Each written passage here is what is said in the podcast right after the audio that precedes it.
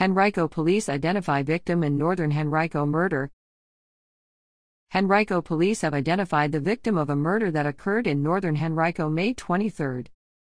Lavelle Lee Roe, 36, of Henrico, was pronounced dead at the scene in the 5900 block of Queens Thorpe Court in the Treehouse Apartments near Wilkinson Road at about 2 p.m. Police found him in a car with obvious signs of trauma. Henrico police officials are working with the Office of the Chief Medical Examiner to determine the exact cause of death.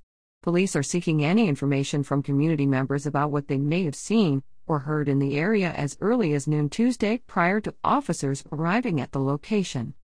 Anyone with information, regardless of how small the detail, should call Henrico Police Detective Rosser at 804 501 5247.